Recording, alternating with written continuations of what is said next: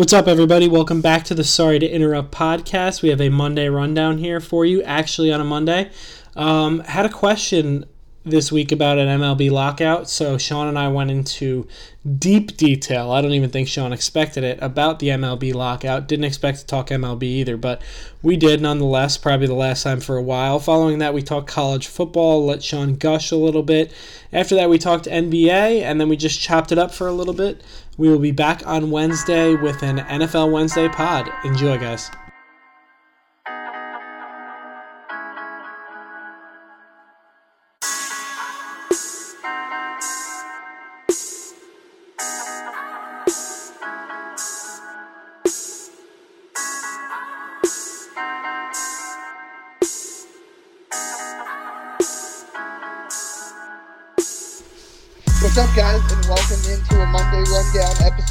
Sorry to Interrupt podcast. We're here for episode 216.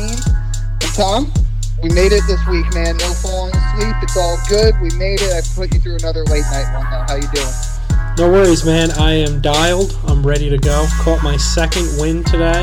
Um, Hey, So I, I'm doing. I'm good. I stayed away from all comfortable uh, objects. I sat on the floor in the house waiting. the com- the commitment is nothing short of beautiful. Yeah. Um, but yeah, uh, I know you want to lead off with college football, but before I forget it, I, I wanted to lead off with a quick question. Uh, it was a text from my other co-host, who also happens to be a ginger, who I believe you've met. I have. Um, Ryan Donahue, aka Dino Hype Red, aka Eveready Oven, aka Red Dead Redemption.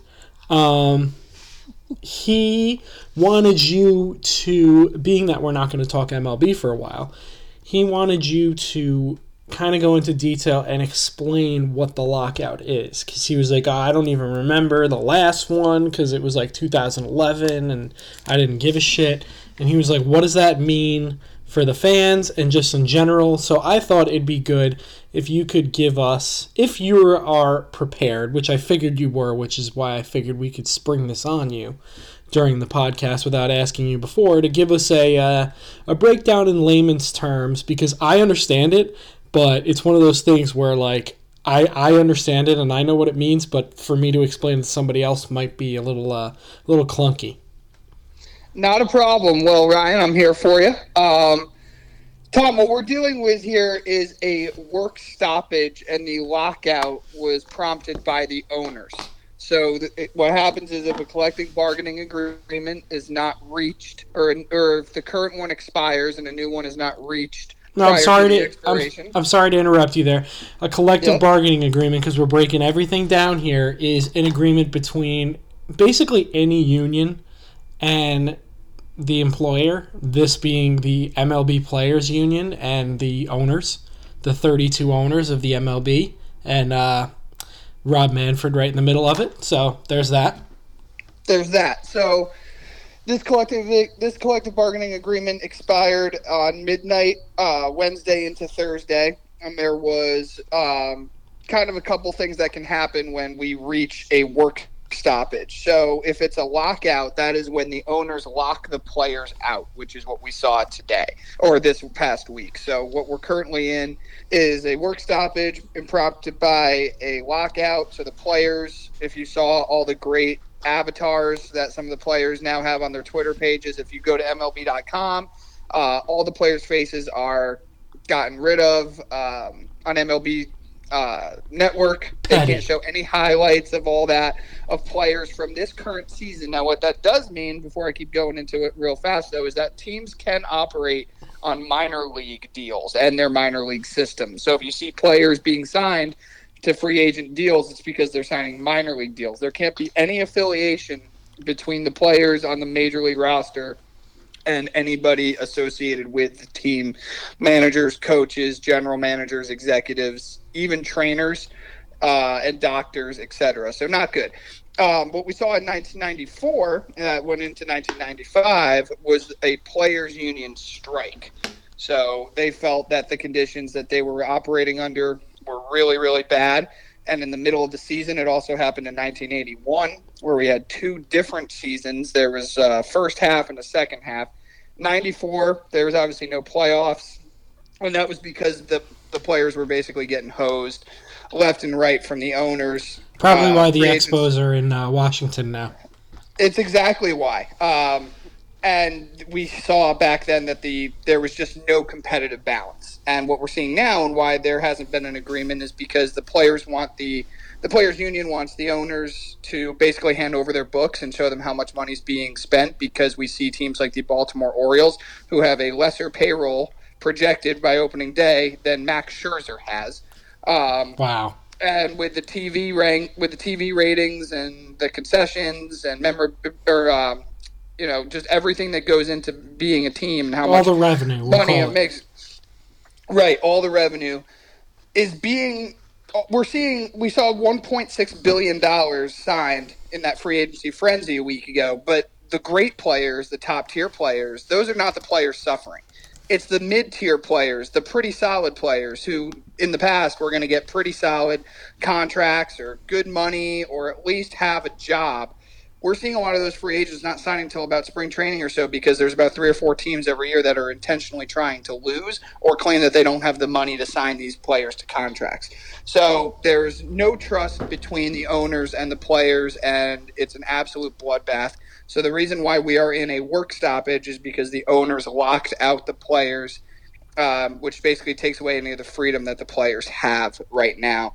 Um, so now it's up to the up to the players union and Tony Clark to negotiate with Rob Manfred, who's on behalf of the other 30 owners um, that are all his bosses. All right, so first things first, I got the number of teams wrong. I said 32. I got my NFL mixed up with my MLB there. Sorry about that, Ryan, and the rest of the listeners. Aside from that, everything you said was great. The reason why there's a lockout is because the collective bargaining agreement was expired, essentially, which you said earlier. Uh, there is no agreement to play between the players and the um, the players union and the owners. They don't have a contract right now, right? Correct. Yeah, there's no contract. And So- there was like a weird contract renewed because it was up at the end of the 2019 season, if I'm not mistaken. But then COVID hit, and they had to do one on the fly. But then they said when 2022 season rolls around, or 2021, I guess this is the end of their fiscal year, uh, we're not doing that again.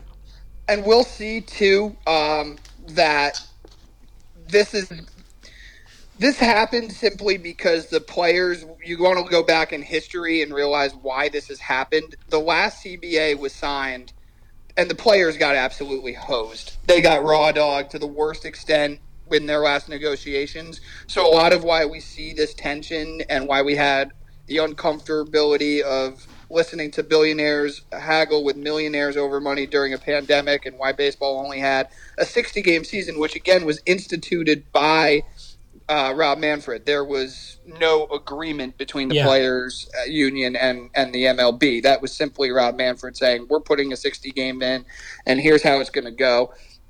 Um, the players took an absolute bath their last time through. So this has been a lot of pent up frustration, and you can tell and honestly see why we've bitched and moaned about it on this podcast plenty. That you have players who basically are not getting signed because there's three or four teams every year not looking to actively sign free agents or be competitive at all, thanks to the model that was instituted by the Chicago Cubs and the Houston Astros towards the early 2010s, which basically we're going to tear it all down. We're not going to spend any money. We're going to trade all our good players. We're going to accumulate assets. We're going to watch our minor league system grow, and then we're going to have we're going to be able to field a competitive team for years to come. And then also, Tom, you and I have talked about this too, and why the uh, why the players feel like there's no there's no transparency between the owners is a lot of these owners you use the term liquid when we talked about a year or so ago about you know these owners a lot of them don't aren't nearly as wealthy as they claim to be and No. have no business owning major league baseball teams so between covid and A lot of them are damn near bankrupt before that when you're talking Right. cash only. Right. They're not they're not able to spend. And you have situations like we had in the late 90s where there was really only 3 or 4 teams spending. It's better now, but it's still not where it needs to be, especially if you have a few teams that are intentionally trying to lose. So the competitive balance is all fucked up. There's a bunch of players who would be eligible for good contracts that teams are not giving out. And not to mention the analytics have really fucked a lot of these players too because unless you are of the Corey Seager, Marcus Semien ilk, Max Scherzer, the analytics are are being shown to general managers, and the general managers are going to their head of baseball ops and the owners and saying, "Hey, this guy's best years are behind him. We're not going to give out a seven-year deal." To a 31 year old who's maybe got three or four good years left as opposed to seven, and we don't want to be stuck with the end of that contract, a la Baltimore with Chris Davis, which cost them Manny Machado. So, again, why do they have to choose between those two players? Well, because they have no money. But you should be able to keep your homegrown superstar, regardless of whether you give Chris Davis, who you're who is making twenty million dollars a year, despite not playing in the big leagues for the last few years. Um, and that just goes to show the poverty across the sport. So between poverty, between analytics, and just the, the absolute raw deal that the players took a couple years ago, this was obviously a foregone conclusion, and that's why we're in this holding pattern right now. Well, thank you for explaining that. Two things to come off of that is that um, we all remember. I think NHL had a lockout, but we're not a hockey pod, so it is what no, but is. we yeah we can look back on history. The entire 2004 season was canceled. Yes, um, and then looking more for our speed, the NBA lockout in 2011.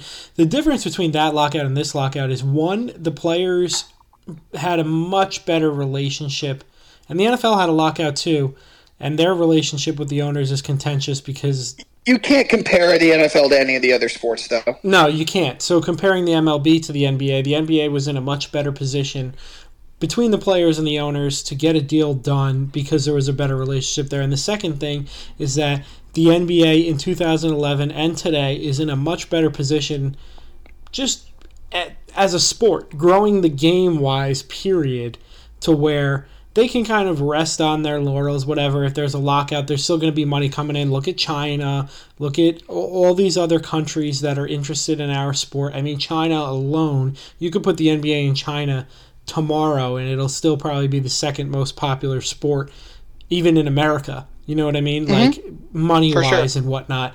And, and the MLB is not in that position. The MLB is in real trouble. They're losing eyes and market share by the day. It's a much more regionalized sport and a much more local sport um, than it ever was. I mean, come on. Uh, the World Series, one of the games was beat out by a random football game, if I don't remember right. Yeah, the Thursday, uh, the Thursday night, the week that was following the last game of the World Series, Game Six, uh, drew a higher number than Game Six or any of the games. And we all know that Thursday night games are usually the worst games of the of the NFL week.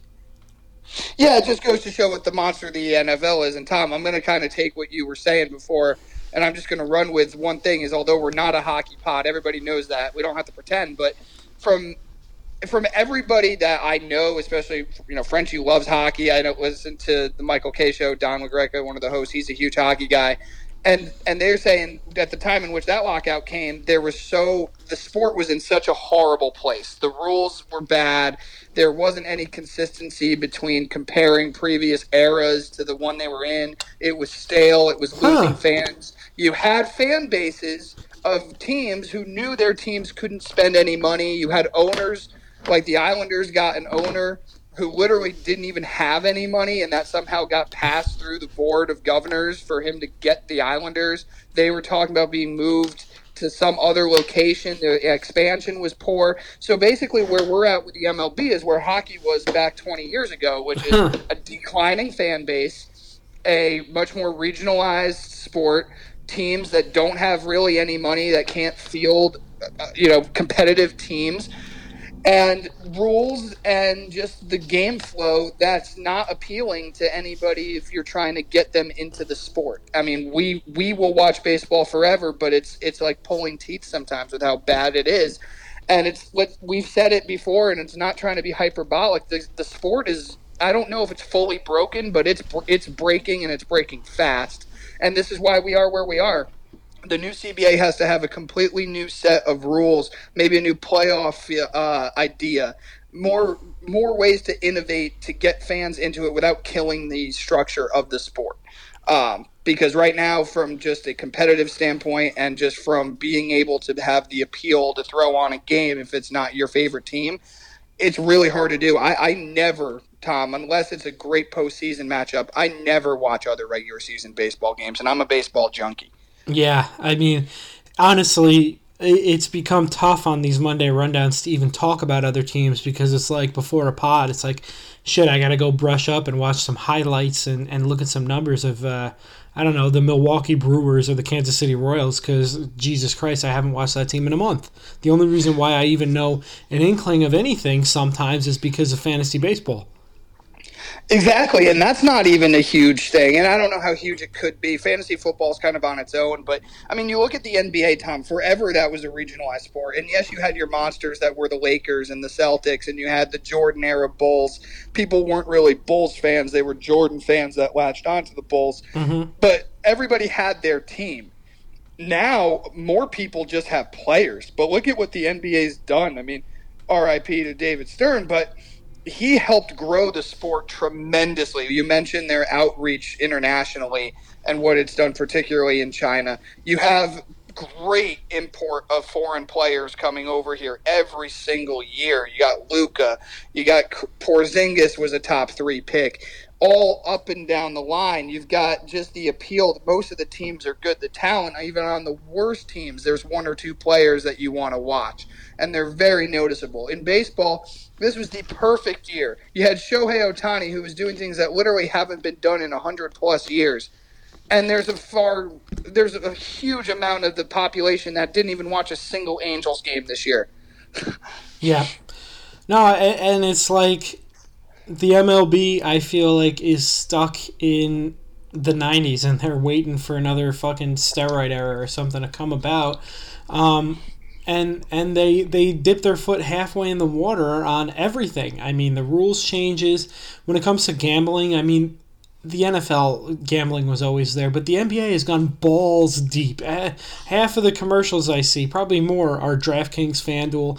I mean, they're they're spon- they're major sponsors, and then the MLB is just sitting here like that's something that the MLB totally needs to embrace because I think you know, heavy gambling on the MLB would totally change how games are watched and the amount of eyes on the game. Like every social media, just player personalities, everything is is is Tony La Russa running this league? I mean, Jesus Christ.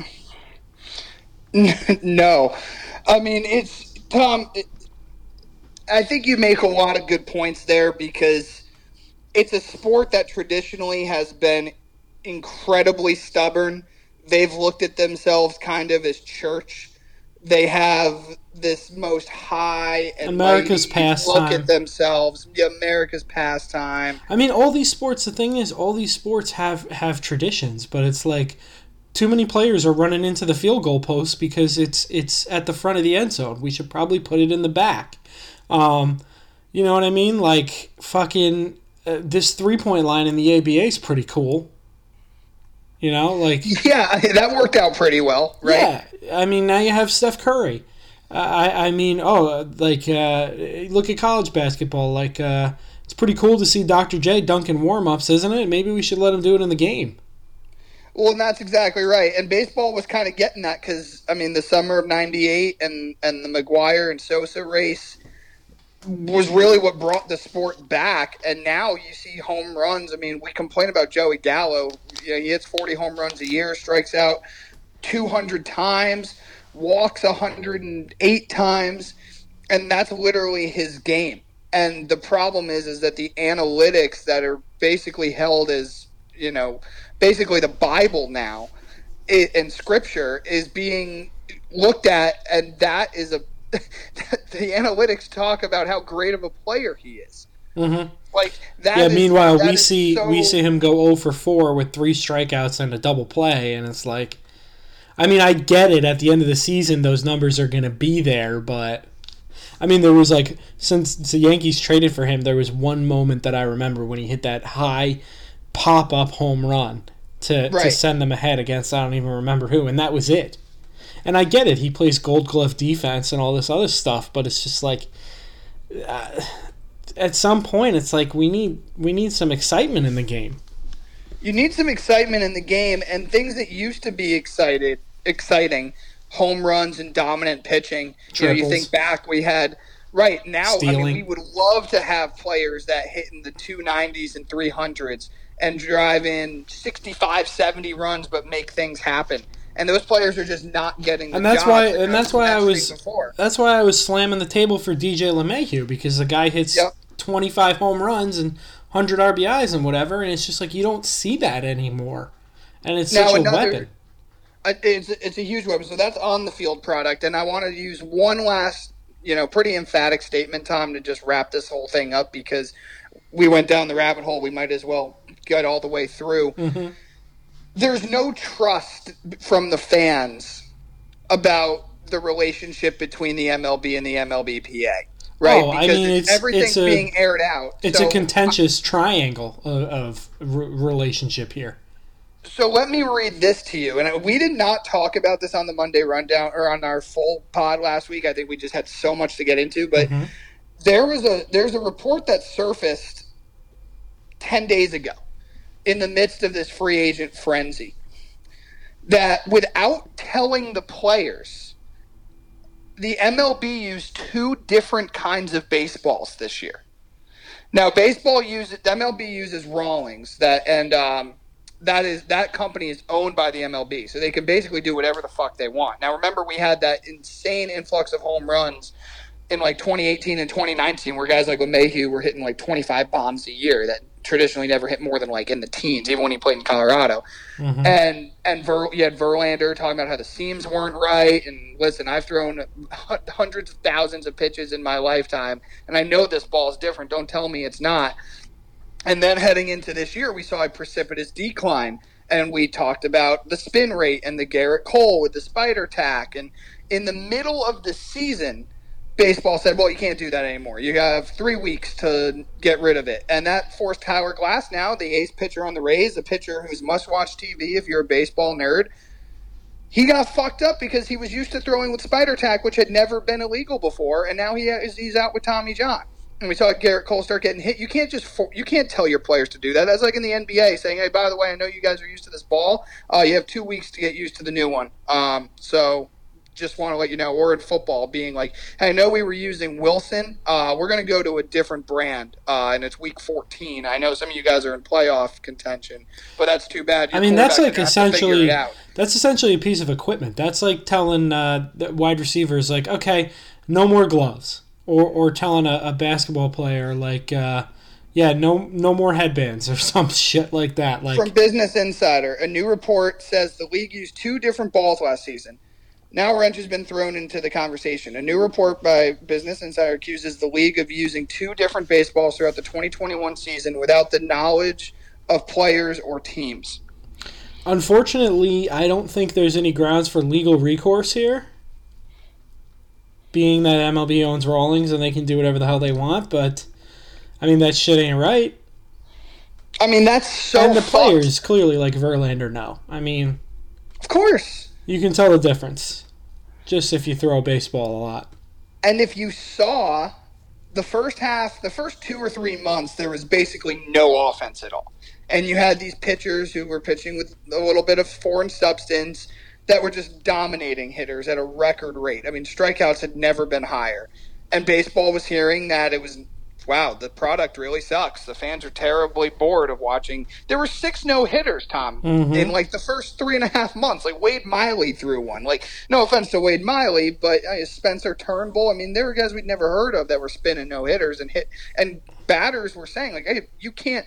There is no chance of us being able to hit the ball. So baseball's like, oh shit, we're losing. We're losing popularity here. The game, the product sucks. Well, let's get rid of it. Well, now you're fucking over players from your players union who already don't trust you. So within the span of a few years, you have one elevated base team baseball that's creating all these home runs, and fans are complaining about how it's offensive onslaught and there's no pitching. Then you change it within a year, but then there's still foreign substance going on. Not to mention, Tom, all of this shit comes on the heel of the, easily the biggest scandal since the 2019 Black Sox scandal with the Houston Astros that was given a slap on the fucking wrist. So the fans don't trust Manfred, the players don't trust Manfred and the owners. The owners don't think that they're doing anything wrong and that the players are greedy and that the players have to deal with the change of the times. The equipment's being changed, technology's way ahead of the minds of the players and the and coaches in the dugout. It, it's a complete when you look at this from a 360 degree view, it's a complete and utter clusterfuck. I mean, you can't be surprised by any of it, but it's it's bullshit. It's, It's, all bullshit. it's awful. Yeah, and I mean, and that's the thing. Uh, trying to explain to guys like Ryan, like, you know, he's obviously fired up to have Degrom, and he's a Mets fan, and to have Scherzer, and I we were playing golf, and I'm just like, yeah, we'll see if they play this year. Shit. I, I'm gonna I'm gonna come out and say this, and and I know you're gonna agree with me. We kind of joked about it on the pod during COVID when baseball easily could have been the first sport back, and because of their bitching and moaning and inability to see eye to eye or make any semblance of a compromise, when hundreds of thousands of people were dying, we were saying whatever, just just play, right? We want to just see these guys play. Tom, if it's if we get a repeat of what the NHL went through in 04 and to where that sport went and became, and obviously we're not talking about a seismic shift. That's always a sport that's more of a niche sport than anything else. But you could make the argument that that's what baseball is. If we have to miss and sacrifice an entire season to get all of these problems rectified so that we never have it happen again, and we talk in 2023 that baseball's as good to watch and fun to watch it as it's ever been before, I'm willing to make that sacrifice. I mean, listen, I, I absolutely am too. I'm, I, you know, I'm. That's a pipe dream, though, and, I'm not confident given the two parties and how far apart they are and how inept the MLB is. Not the MLBPA necessarily. I think they're in lockstep with the fans, but how inept Major League Baseball and Rob Manfred are at, at solving that. That's that's my concern, bro. Is that I mean, yeah, if all the problems are fixed and the NHL seems like it's a healthy sport right now, it is a very niche sport, but it's come back from that 2004 lockout, um, and I think they're they're doing okay. If they if the MLB can come back and do something like that on a larger scale, because it still is a more popular sport, great. I just I'm not confident that that'll happen. I think 2023 rolls around and the players want to play because they want to get paid and, and they run it back and there's some bullshit deal on the table for however many years and, and unfortunately we're seeing what we have right now because I think the MLB's gone too far left to turn around and go back right. Yeah, and that is the that is the biggest fear and what because there has to hopeful be some like fucking major major fixes here. I, I, it's not just like the commissioner can come in and say, "All right, uh, runner on second, that's gone," um, and and you know it's a universal DH and, and throw his hands up and mic drop. Like there's there's got to be major adjustments. I mean, they need to like completely change the game without changing the game. A hundred percent, very well said, and that's again just as important as it is. That's just the on-field Yeah, schematic. that's the tip of the iceberg. you need to repair the relationship that fans once had with this sport. I mean, the sport has gone through some really tough times. I mean, it almost went under after the Black Sox scandal. Uh, they repaired that, but again, they they've hit lightning in the bottle, right? I mean, right after that, they have Babe Ruth, who's doing things that's never This been is all before. luck, though. That's the thing. Right, but then and, and then they manufactured what happened after the '94 strike. Nobody cares how great the Yankees were. It was home run. The chicks dig the lawn ball, right? Like that was that Look was the other way at steroids. Look the other way at steroids, and then punish them for taking them, even though Bud Selig was very well aware that that's what was happening. Mhm. But they needed attendance and they needed TV deals, so they got them. Um, and then turned around and bit him in the ass and said, "Well, we can't vote for them in the Hall of Fame." You still have this flux of old, grumpy, play get off my lawn baseball writers who, you know, wouldn't vote Derek Jeter in because there had never been a unanimous Hall of Famer before. So why can't? So we can't do it now. You can't vote somebody who used foreign substances in, you know, into the Hall of Fame, despite happily putting racists and people who were, you know, charged of crimes and and different levels of abuse and just they're happy they're fine with that but if you took a steroid or an amphetamine nope nope we can't have that that's that's breaking the sacred ground that is the MLB Hall of Fame which is really just a fucking museum you have Rob Manfred who's then saying that well, you know, he called the World Series trophy a piece of metal when everybody was pissed that the Astros World Series wasn't going to get vacated.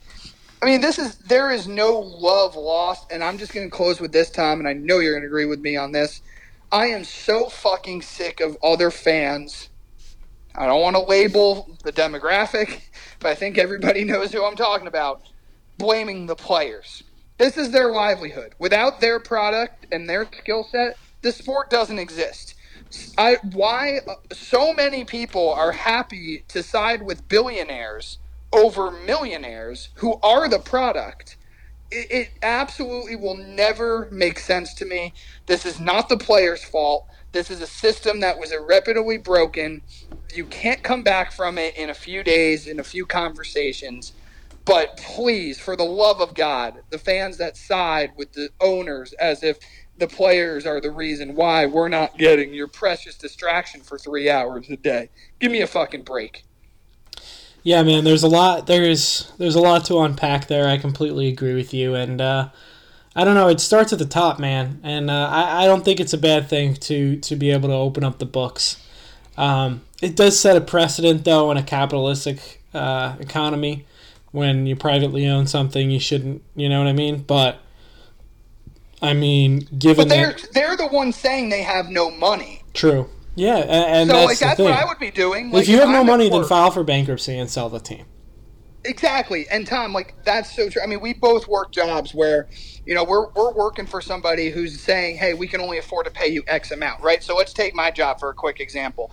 I work as for a contracting company. I work for a company called Exos. They're a health fitness company that contracts out to these major companies. So I'm working at Samsung's site. I'm not a Samsung employee, but I work for Exos. Well, Samsung pays Exos X amount of month per X amount of, of money per month, which is supposed to cover everything that the fitness center and that our entire program is in charge of, right? Which is also paying their employees.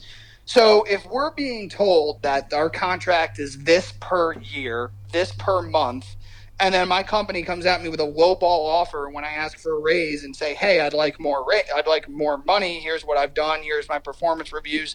This, that, and the third. And they say, "Well, we can't afford to pay you anymore." And me knowing damn well that everything from a business standpoint for Exos is good, and everything from the business standpoint of Samsung's doing really well. I don't understand why I'm not making more. I, and I'm going to say, well, hey, tell me how much you're tell me how much you're spending on this. Tell me why you can't pay me this. That's what the players are saying. You're saying how much money you lost during COVID because there were no fans in the stands, no concessions, nobody buying apparel and gear at the store, a team store. Okay, fine. You still have a multi-billion dollar TV company or you know that's paying helping pay your revenues and your radio deals and all that tell me how much money you lost and then oh and then there's some kind of at least relationship there and trust for the owners just to refuse yeah that's sketchy bro Well, give me your boss's email and I'll send this podcast to them in case you're. I mean, this is a new job, but when you're ready for a raise, I can send this over over to them.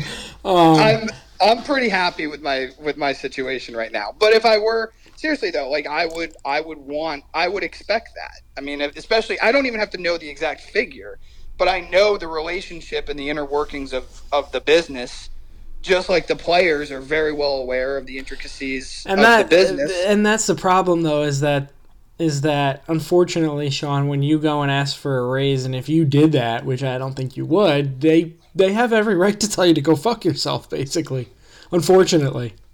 No, and, and that's exactly right. But you know, to to again, my what I'm doing in my career and my job is not nearly to the extent of You're not the product, man. import. You're not and the that's What I was just gonna say, You know? like they could hire somebody else tomorrow and who's willing to work for whatever amount of money, and I and they can tell me to go fuck myself if I'm not happy. Yeah, you can't do In that baseball, to Shohei Ohtani. No, but that is what happened in '94. Yeah. The play the, the player said, "Oh, well, fuck you then," because there was no trust there. So they said, "Well, then we're not playing. We're not standing for this." And baseball's union is super strong. Forget just sports; it's one of the strongest unions in the world.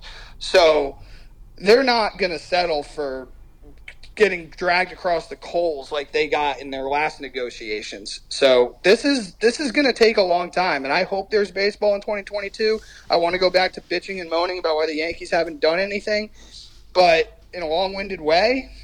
I, I think you and I laid everything out pretty well as to describe why we're in the predicament we're in, and don't Well- necessarily expect a resolution super soon. No, and, and unfortunately, it starts at the top, and some of these owners straight up are broke. Um, not like fucking ramen noodles broke, but they they can't afford the teams that they that they own, and And do you know why that ha- why that's the case, real fast, Tom? because of Bud Selig letting Yeah, his buddies there you go. fucking buy teams and shit, bro. Yep, yep, exactly. I mean, I, knew would love do. to I just see. wanted you to tell the audience. Yes, I, I would love to see more. Um, I guess it's more of a gimmick with the Patrick Mahomes owning a team and whatever, but like more ownership groups like Magic Johnson and whatever coming in. But you know, as you can see with um the Sterling thing in the NBA, and then the the guy who had Jeans Fridays in Carolina, um, I forgot his name. It's super hard to get rid of owners. I mean, it's almost unprecedented. Aside from Sterling, they've never really you know, in, from my recent memory, been able to just get rid of an owner. I mean, even the Carolina Panthers owner left on his own volition, like on, on his own accord. He he Yep. wasn't forced. He left because he was embarrassed and old. So it's it's it's it's a terrible situation to be in. It really is. And Bud Selig, honestly, I hate to say it, is he dead? No. Okay, good. Then fuck him, because he did a hell of a lot more harm than he did good. And he was the person that that pushed so hard for Manfred to get the job. hmm Who is He inept as well. and, and, because he doesn't have a tie to baseball, he's a lawyer. Uh, uh, he's not a baseball guy. No. I mean, whatever about Selig, at least At least he loved owned the the sport. team and whatever. Right. Exactly. There's nothing there, and that's why you get the stupid asinine comments of, "Oh, it's just a piece of metal." Oh, I'm sorry. Then you know, I'm basically just telling my product, you know, enjoy the chase, give up your lives, put your entire career at the forefront uh, to go win a championship that really, in hindsight, doesn't really matter. And hey, fans who pay millions upon millions of dollars for subscriptions and for tickets and for everything, it doesn't really matter. It's just a piece of metal, right? I mean, and then just putting the slap on the wrist of the Houston Astros. I mean, that pissed off so many players in the players' union.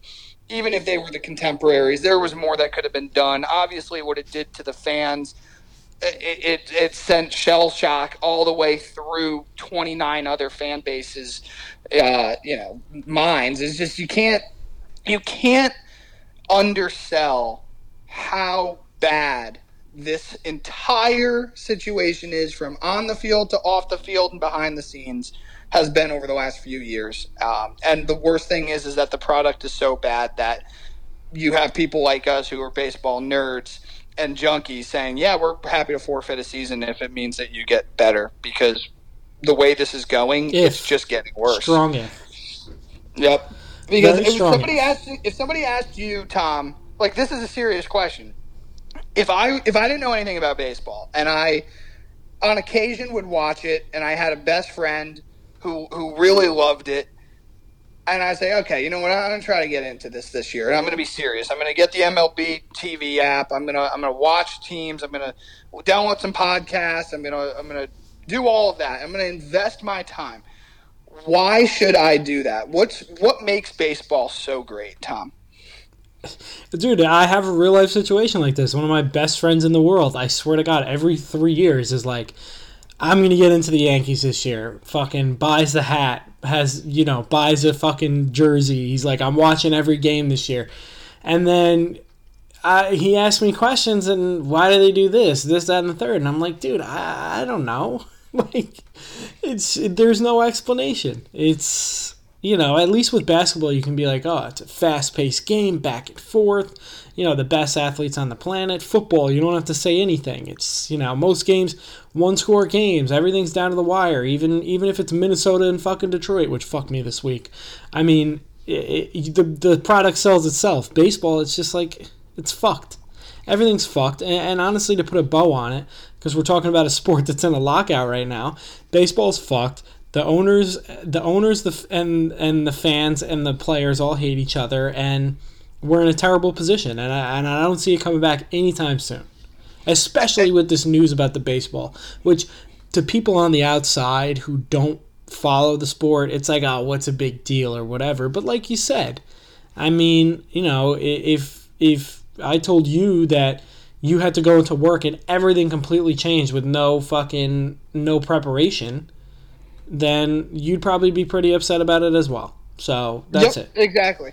Yeah, and, and the last thing too, like I, I thought he was doing it to troll, but like see, Frenchie sent me a text the other day that was so it was such a good question, and he was, "Hey, it's so cool to see all this like movement on the free agent market." He's like, "Why doesn't baseball ever do this? Like, why are the be- why are there great players signing in spring training? Like a few years ago when Machado and Harper signed like right before spring training." hmm And I literally was like, I don't know. It, like I don't, I don't know. He's like, you know, it would be so great for somebody who's not really into it, like me, to see these big names that I've obviously heard of, and they're all signing within this period. I mean, we we talk about it all the time. The NFL and the NBA off seasons are sometimes, in a lot of cases, more exciting than the in season because it's not like NFL free agency starts and it's like, well, you know, maybe in August, uh, you know, Aaron Rodgers will sign. Yeah. No, It's it's like- it's usually pretty quick there. And NBA too. So I I know what team the best players are going to go play for within the span of two or three days, and there's a whole slew of.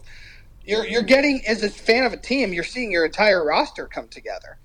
And in the MLB, it's like, oh, what are the Yankees going to do? Are they going to go get a shortstop? Well, these three guys came off the board, and there's no real time in which you're going to know that. And then, you know, a cold January day, you could be like, hey, the Yankees signed DJ LeMahieu and signed Corey Kluber. And it's like, wow, that's awesome. What's next? And we'll tell you in four weeks. Yeah, there's honestly there's really nothing good uh, about the game right now. There isn't, but I hope that helps, Ryan. I hope that discussion helps. I didn't know. Yeah, Ryan probably didn't know he was going to send us into a uh, 41 minute tangent, but here we are. Hey, man, this is why this is why we're 216 episodes in. Yes, sir, because we like to talk. um, Oh, we know our shit too. Yes. Um, all right, moving on. Let's talk about a sport that's being played and that's pretty popular. Um, college football, my friend. We'll start off with. Uh, clearly, you put it here in the notes because you wanted to start off with this. You're probably itching. Uh, the SEC championship game. Um, I should have fucking known, man. I should have known. Yeah. Um, Alabama beats, and I like how you have the one, number one next to Alabama already. You fuck. Well, the rankings came out yesterday, I so know, I know. Alabama beats Georgia forty-one to twenty-four, and your quarterback is now the Heisman easily. What a game, man! Hey, I was right there with you last week. I, I predicted Georgia to win. I mean, Georgia's defense was playing at, at an unbelievably high level. I, I didn't feel good at all about what Bama did in Auburn, despite that last drive by Bryce Young. I didn't have any real reason to think over a 60 minute game that that Alabama was going to be able to win this game. And they didn't run the ball very well. Their defense was very stingy. But like you said, Bryce Young solidified the Heisman. He he was unbelievable. 26 of 44, 421 yards, three touchdowns, no picks. And you just can't, you can never count out Saban. And he's just got his old assistant Kirby Smart's number. I mean, I obviously took great Bryce Young from Bama. Uh, John Metchie tore his ACL, so he's out for the college football playoff, which sucks. Uh, but I took more out of Georgia in this game, Tom, and I was thinking about it, and I wonder what you think. Obviously, you're the college football expert now. I Georgia didn't really play anybody great this year, did they? Their closest and uh, probably the best opponent that they played was either Florida, where they played in that neutral site that you love, or when they played Clemson the first game of the season and won like 10-3. Yeah, I mean they they didn't really play anybody, and and people have been saying that all year, but it's like oh they got to be number one just because of the uh, the difference in scores of every single game, and their defense is so dominant. And guess what? In this game, their defense wasn't dominant, and their offense showed a hell of a lot of weaknesses. And their Well, quarterback had the deer. He had the deer in the headlights look the entire game. I knew, and it's funny when you when you declare the the biggest gap and advantage for one team over the other in a matchup to be quarterback. That should be obvious of why you would pick the team with the best quarterback. But what I that was Bama's defense has not been super good. They've given up a lot of plays and have had a hard time getting off the field at times. Their offensive line has been a sieve, and Georgia just gets after the quarterback. And the Bama running game, I mean, Williams is good, but it, it's not. Uh, Robinson is good, but it's not nearly what it was in years past. Yeah. And you're asking a you're asking a, a, a first year starting quarterback to go in and basically just win the game on his own. That's a tough task to, to ask for. So I, I understood the favoring of Georgia in this game, despite how good Bryce Young is. Yeah, I mean, I I think it had everything to do with the fact that it was a freshman quarterback and that Georgia defense looked for real. But again, they didn't play anybody, and now I'm starting to really second guess everything I think about Georgia. And and I mean, listen, I, I'll be honest with you. We're we're going to talk about the first round matchups here, but I already bet Alabama to win it all. I'm It's hedging. So funny. I'm yeah, hedging. I, it's just it's just so funny because leading up to this game, it, was just so unimpressive. And yeah, we talked about them winning, but you didn't hear any like real excitement from me. I mean, let's review. They they should have beat L. They should have. They easily could have lost to LSU in Tuscaloosa. If LSU had a quarterback, they win that game. They barely beat Arkansas. They can't stop Arkansas's offense for shit. And they have to score in the 40s to win that game Barely beat Auburn too. And then they they were losing to Auburn for 58 minutes. So That's Saban for you, though. being, but all of that being said, there was no reason to feel super optimistic unless you're just buying into the Saban, the, drinking the Saban Kool Aid, which is a smart thing to do. But also, hey, every not every team is the same, and we have seen Bama teams get run off the field by some better teams in the past. Remember what Ezekiel Elliott did to them uh, in the in the first college football playoff. But I was I was obviously ecstatic about this game, and and Bryce Young. I mean, he's just special, dude. He definitely is, and I'll tell you what. I understand that they've lost to some teams that that were better than them, but I, I think I'm going to put Saban Saban right up there with Belichick and Brady Patriots, where uh, until my eyes, and LeBron was there too for a long time. Um, I don't know if it's going to happen this year, just because he's getting older and Anthony Davis looks like shit. Um, and the rest of that team doesn't know how to play defense or play with each other. But with that being said, he's up there with that. I, I need to see it before I before I doubt it. Yeah, uh, and it's just incredible the the in-game adjustments that he makes are are just they're Belichickian. they, you just you just see how they approach. It'd be cool if he could do game, that in the NFL, like not like a little bitch. He, does, eh, he doesn't have to. Krzyzewski's a little bitch too for never leaving uh, college basketball, but we still talk about how great he is. Um, Agreed. so, hey, it, it was obviously a very pleasant surprise, and, and both of these teams will have a chance to meet again uh, for the college football championship because Georgia, obviously, with this being their only loss, got in. And Tom, moving on down to the Big Ten, if there was any hangover that Michigan might have felt uh, from the Ohio State win, I think they got that out of their system during the week because they just this wasn't this was not a game. No, turn it off after after they went up by two scores. Um, I mean, Iowa, they had a great defense this year, or what we thought was a great defense, but their offense sucks. Finally, um, our guy Harbaugh was able to do it, and they look like, dare I say it, the best team in the country right now, given who they've played. Well, let's table this for when we go over the when we give the seedings because I I think it's a very fair conversation. And just to wrap up, the AAC obviously Cincinnati held up their end of the bargain. They're in. They beat goodness. Houston 35-20. Uh, it was a little touch and go there for a little bit. Houston's a good team. They finished at 21, Um, but that's a damn good team. And, and, Cincinnati, I mean, they have an NFL quarterback and Desmond Ridder and a really good running game. And their defense is Great tremendous. Coach. And they got in and a phenomenal coach in, in Fickell. And Tom, I know this game doesn't have anything to do with the big with the college football playoff, but I just want to say that Big 12 game was tremendous. And if you didn't see the final play of that game that the safety on Baylor made to hold Oklahoma State about a yard or two shy oh, of taking the lead and winning. One of the greatest individual plays to end a game I've seen in a long time, and it was just. It wasn't great from a competitive standpoint. Teams were kind of just pissing away opportunities. It was really about who was going to make the mistake that cost them the game more so than who was going to make the play to win the game. Mm-hmm. But it turned out to be the play that won the game. That was a really fun way to start Championship Saturday. Yeah, it definitely was. Um, and obviously that game mattered at the time, but then once Alabama won, it didn't really matter at all. I was hoping the Pokes got in there, even though Gundy's on my shit list for being an asshole. Um, but you know that listen, if you're going to win the the Big 12 championship, you got to score more than 16 points. Um, and, and, it was like 21-3 for three quarters. So, dude, the quarterback threw four picks. I know, and and the bad. and the Baylor quarterback was shredding them to start the game too and they're Freshman. supposed to be and they're supposed to be Oklahoma State has like a top three four defense in the country.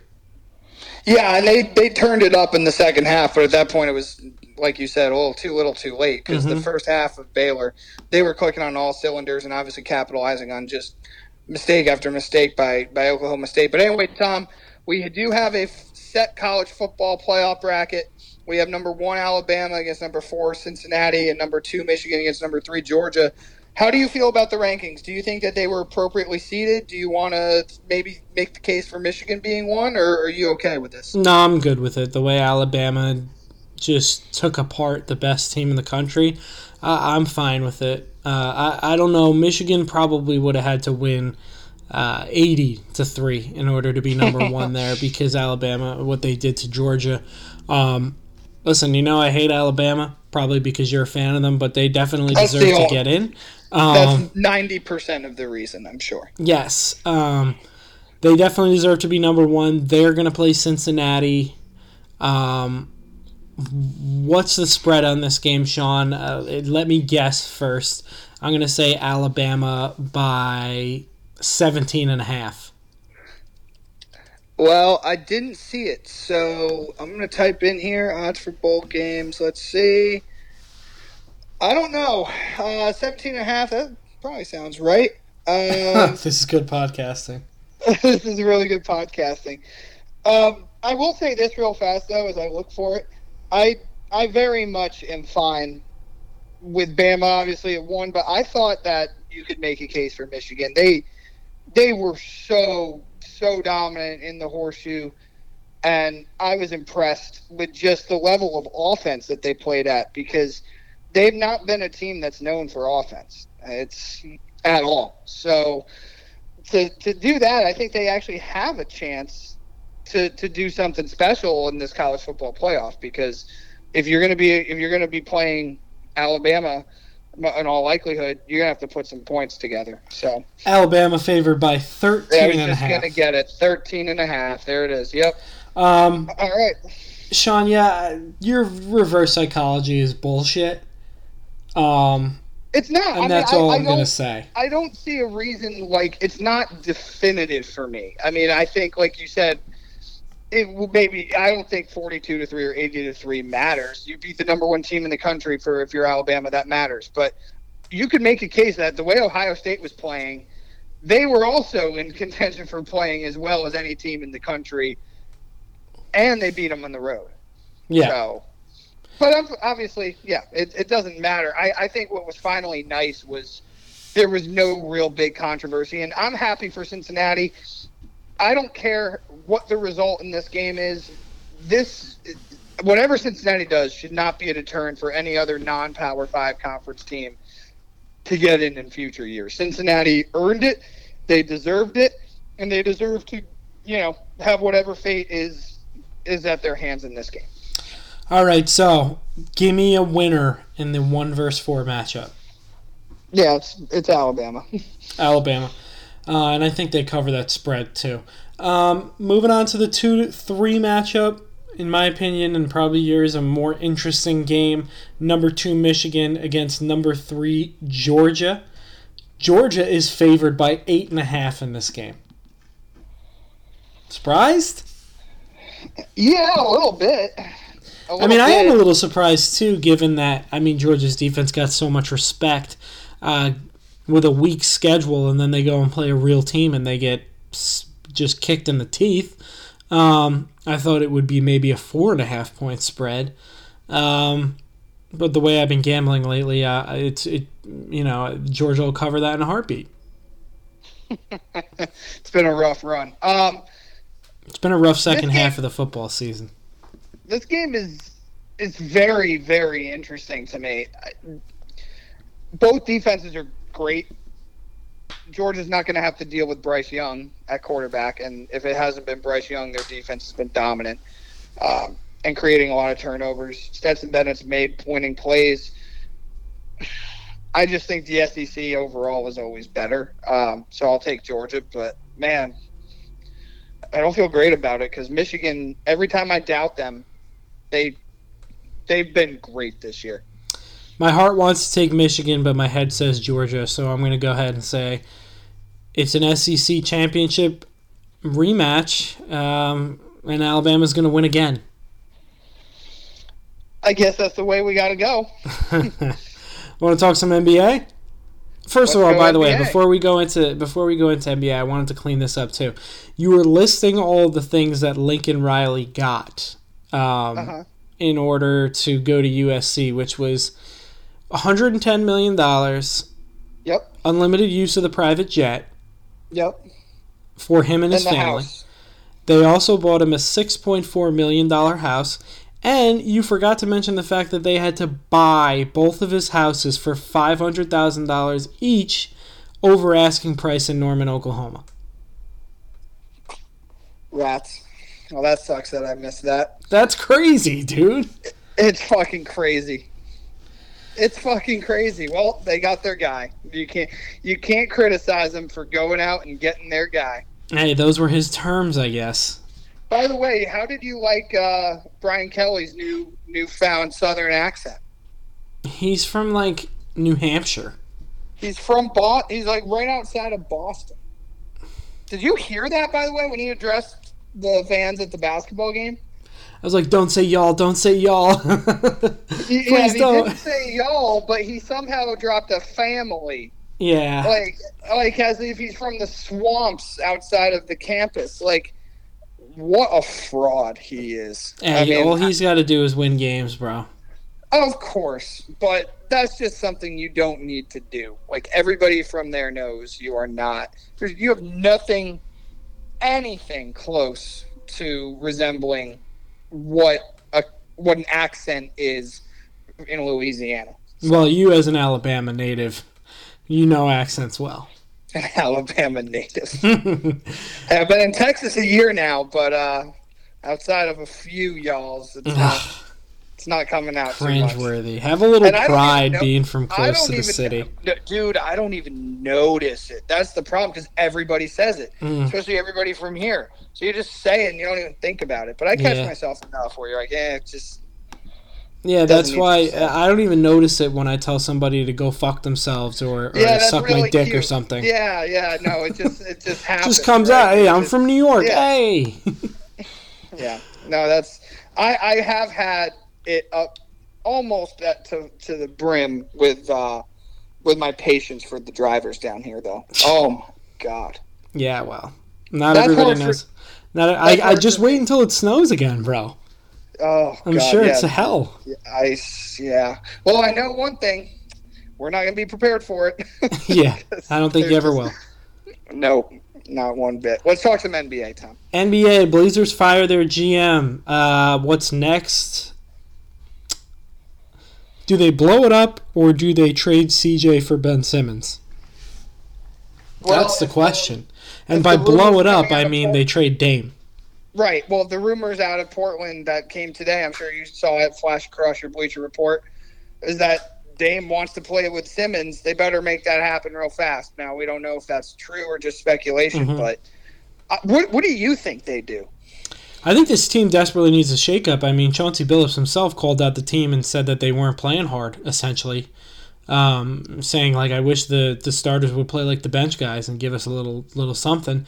Um, I, I think that they if they want to hold out, there's a, there's only some. First of all, I, I understand Dame has not been having as good of a year as he has in the past, and that started with the Olympics.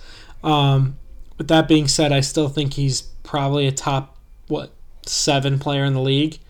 Sure. And he's pro and if you build it right around him, he's the best player on a championship team. Um, I think you got to go for Simmons. To, I mean, and, and it's not like you're trading for an old, you know, 33 year old superstar here. The guy's 25, change of scenery, and, and he's going to be able to do what he loves to do, which is Well- not have to shoot. we've we've viewed this match as for, for potential trade for for two trading parties really since the beginning of the off season when it looked like Simmons and Philly were done. And, and it's obvious to me for the reasons that you just said. He fits like a glove there. You put him alongside Dame. Dame's defense has never been that great. Mm-hmm. Simmons takes over that. He can take the pressure off Dame handling the ball, and, and Dame goes into full takeover mode. And uh, you'd probably be able to get a, a player like Maxey back in return too, who's a really nice player. I think it's obvious that this this Portland experiment is, is done. So if you're going to try to keep your best player and not completely blow it up, you, you do what makes you do what he wants.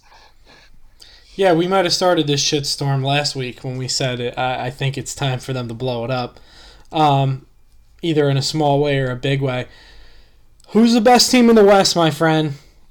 I think it's the Suns. I think they're deeper than the Warriors, and they just have better ancillary players like Ayton and and Bridges, who's taken a step. I mean, we said this last week. Even though the Warriors snapped that streak, Well, we got two of these matchups last week, which was awesome, Tuesday and Friday. yeah, Like you said, the Warriors snapped their streak at 17 or eight- I- I- 18 it was. yeah. Um, and I'm not going to put any other caveat in it. I'm not going to talk about what they're going to look like, you know, with possible trades or with Clay coming back. Right now, the Suns are the best team. And I'm with you for all the reasons that you said. I, I love what Otto Porter's done for, for Golden State. I, Iggy's fit in there like he always does. They're obviously unbelievable. But now Booker's hurt right now. I, I don't know how long he's out, but the way Chris Paul is playing and all those other pieces, they've just gotten better. And the Suns are, they look so hungry after losing the finals last year, man. Yeah, they they do, which is what I really want to wanted to see. And then talk about one of the best teams in the East, the Chicago Bulls. And um, I mean, what are they? The number one seed right now? They're a half a game behind Brooklyn. Yeah. So they're basically they're fighting for the number one seed. And I think that they can hold this up for the rest of the year and that they are a championship contender, given DeRozan's taken like another step forward and he was great with San Antonio. San Antonio just sucked around him. LaVine has bought in. The the perimeter defense is incredible. I, I like everything that I see about this team. Me too. Um, they've beaten my Nets twice. They need one more piece. night. Yeah, I think so. What what does that piece need to be for you? What do you think? I think it needs to be like a.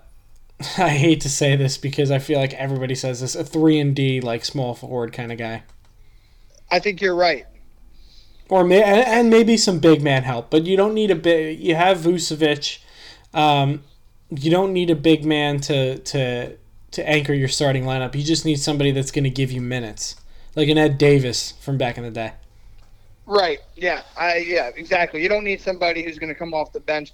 I mean, honestly, if you look at a team like Brooklyn, like I- they just need somebody like almost like a um, like a James Johnson or a Paul Millsap type. Like, Yeah, can you come play six fouls. 12 to 15 minutes? Yeah, and and also get me a couple buckets and some play good defense for me. That's all I need. Yeah. Um, I watched them play my Nets Saturday after I was happy with the Bama game, and Tom, I You can't have it all, bro. You can't have it I all can't in one have day. it all, but I was just unbelievably impressed with DeRozan. He went back and forth, shot for shot with Durant.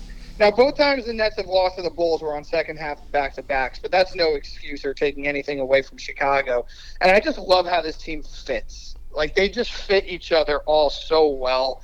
They clearly love playing with each other. Billy Donovan's done an exceptional job as a head coach, and I don't think that this is a fluke. This is a this is a team that's going to be one of the top three or four seeds in the conference this year, and they're going to have a wide open East, barring anything crazy changing with the Kyrie situation or in big Nets trade. And obviously, we know what Giannis and the Bucks are capable of. I think you can make just as good of an argument for the Bulls right now as you could for anybody else. No doubt about it. Who is your MVP? So right now, it's a four. In the discussion, you've got Durant, you got Curry, you got Jokic. Am I missing anybody? It's three, maybe Giannis, DeRozan. I'm gonna say I'm gonna say KD's the.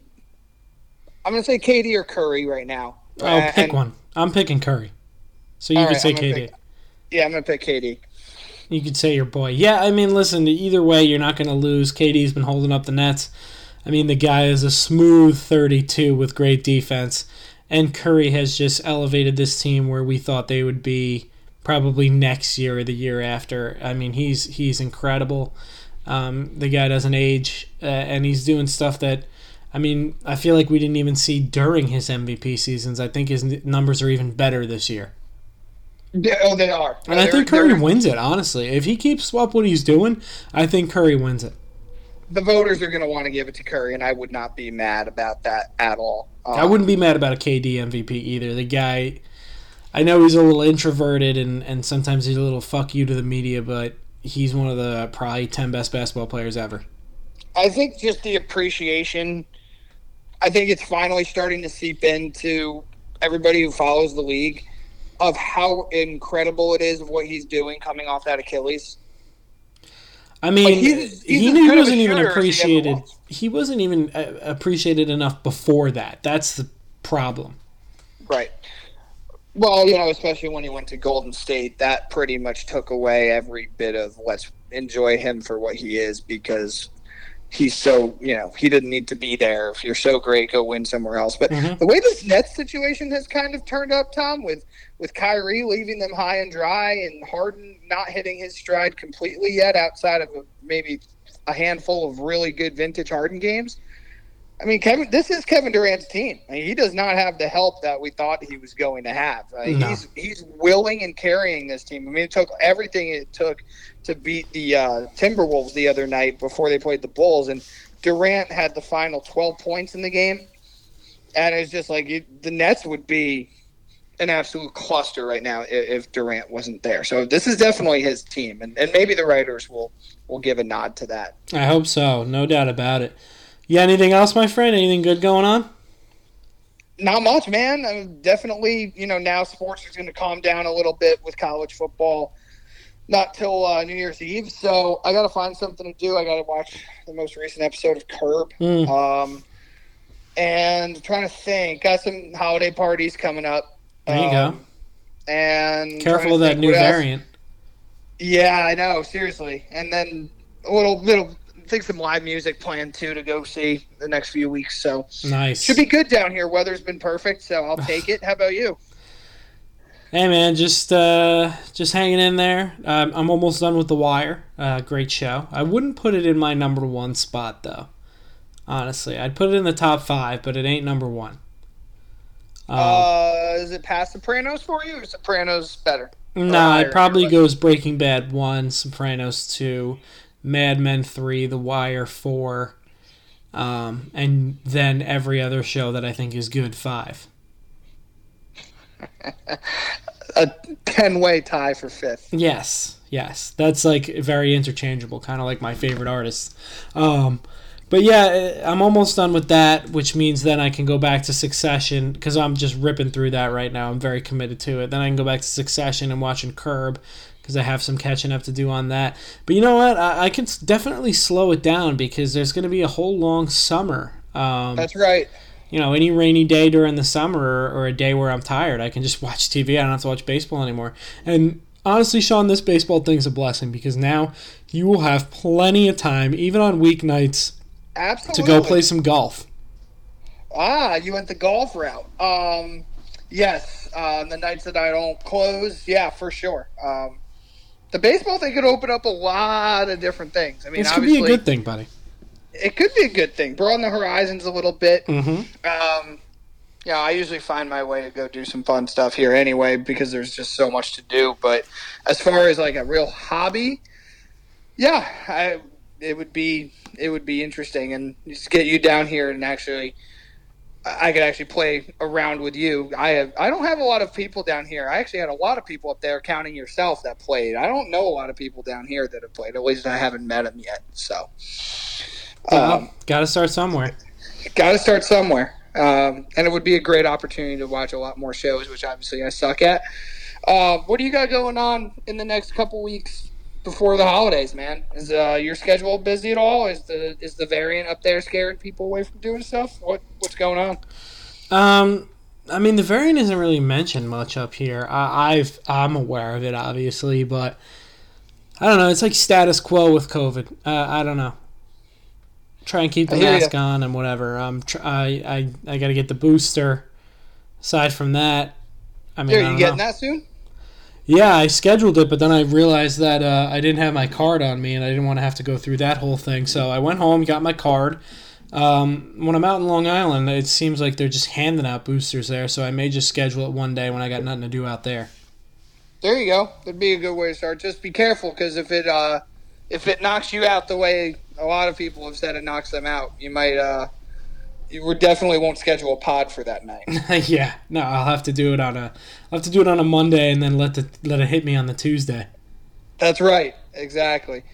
Um, but no, man, that's good. Yeah, it's basically the same thing here. Um, I haven't really deviated from the pocket of people that I hang out with, and then obviously going to work, it's very there. So it's um, it's pretty much just the same. Uh, we were in this for almost two years now. Crazy to think, man. Crazy to think, but we'll be back Wednesday because we got to recap a pretty wild week uh, 13 in the NFL. Yeah, we definitely do, and I'm looking forward to that, man. Me too. Um, unfortunately, we're going to have to talk about our teams, the teams that look like they're playing in 1999 while everyone else is playing in 2021. But we're gonna Yes. we're gonna fight through it. But hey, And, listen, uh, if if the season ended today, the Jets would have, I believe, the number three and four pick, and the Giants would have five and six. That's what it was last week. I'll have to I'll have to check. I mean, I don't think much has changed. Seattle Uh, won, but it didn't make a difference. it, they won, but it's not. You know, there's enough other teams. And Chicago lost for me, so we'll get into all of that. Recap a game from tonight and just wild conditions in Yeah. Buffalo, and before we know it, we're we're into Week 14. Yes, sir. All right, bro. I'll talk to you on Wednesday. Talk to you then. Later.